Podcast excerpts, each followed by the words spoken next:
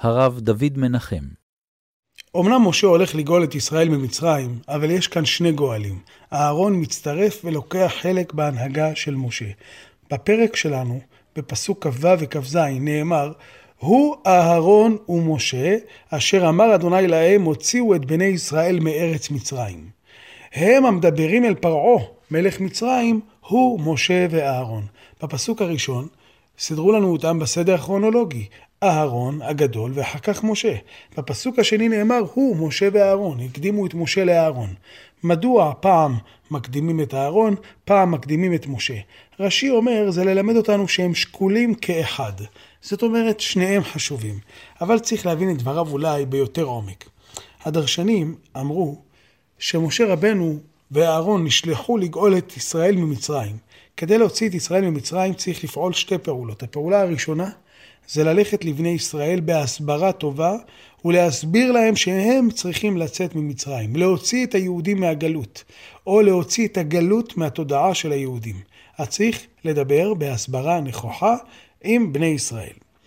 הדבר השני, צריך ללכת לפרעה מלך מצרים. שם אנחנו נזקקים לעבודה מדינית, לעבודה של אדם פוליטי, שיכול לעמוד מול פרעה באותות ומופתים ביד חזקה.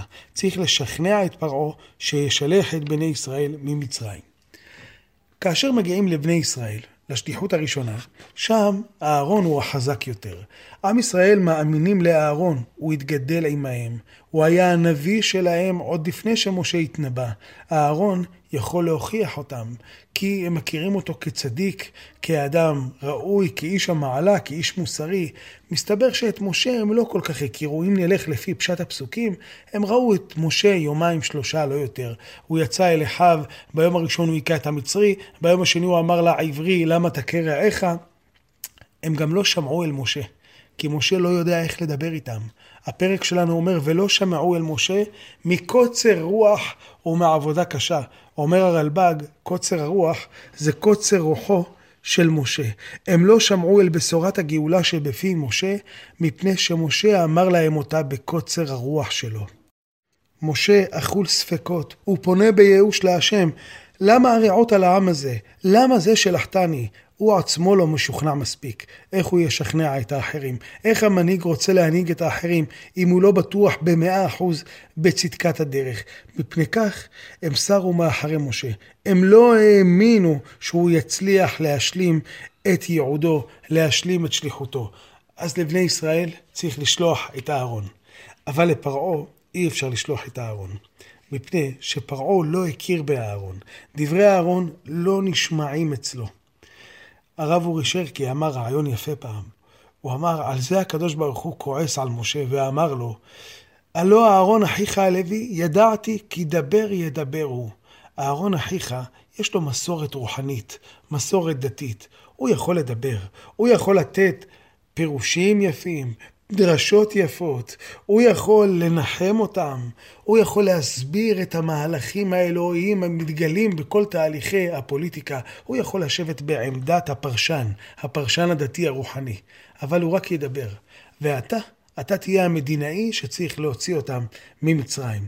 את משה, בטח פרעה מכיר כבר, כי הוא גדל אצלו, אם זה אותו מלך, או לפי המדרש שמשה היה מלך במדיין, אז בטח היה השתלמות של מדינאים, הם מכירים אחד את השני, מכירים את השפה אחד של השני. ועל פי זה אנחנו מבינים את הפסוקים שאמרנו. הוא אהרון ומשה. מתי אהרון קודם למשה?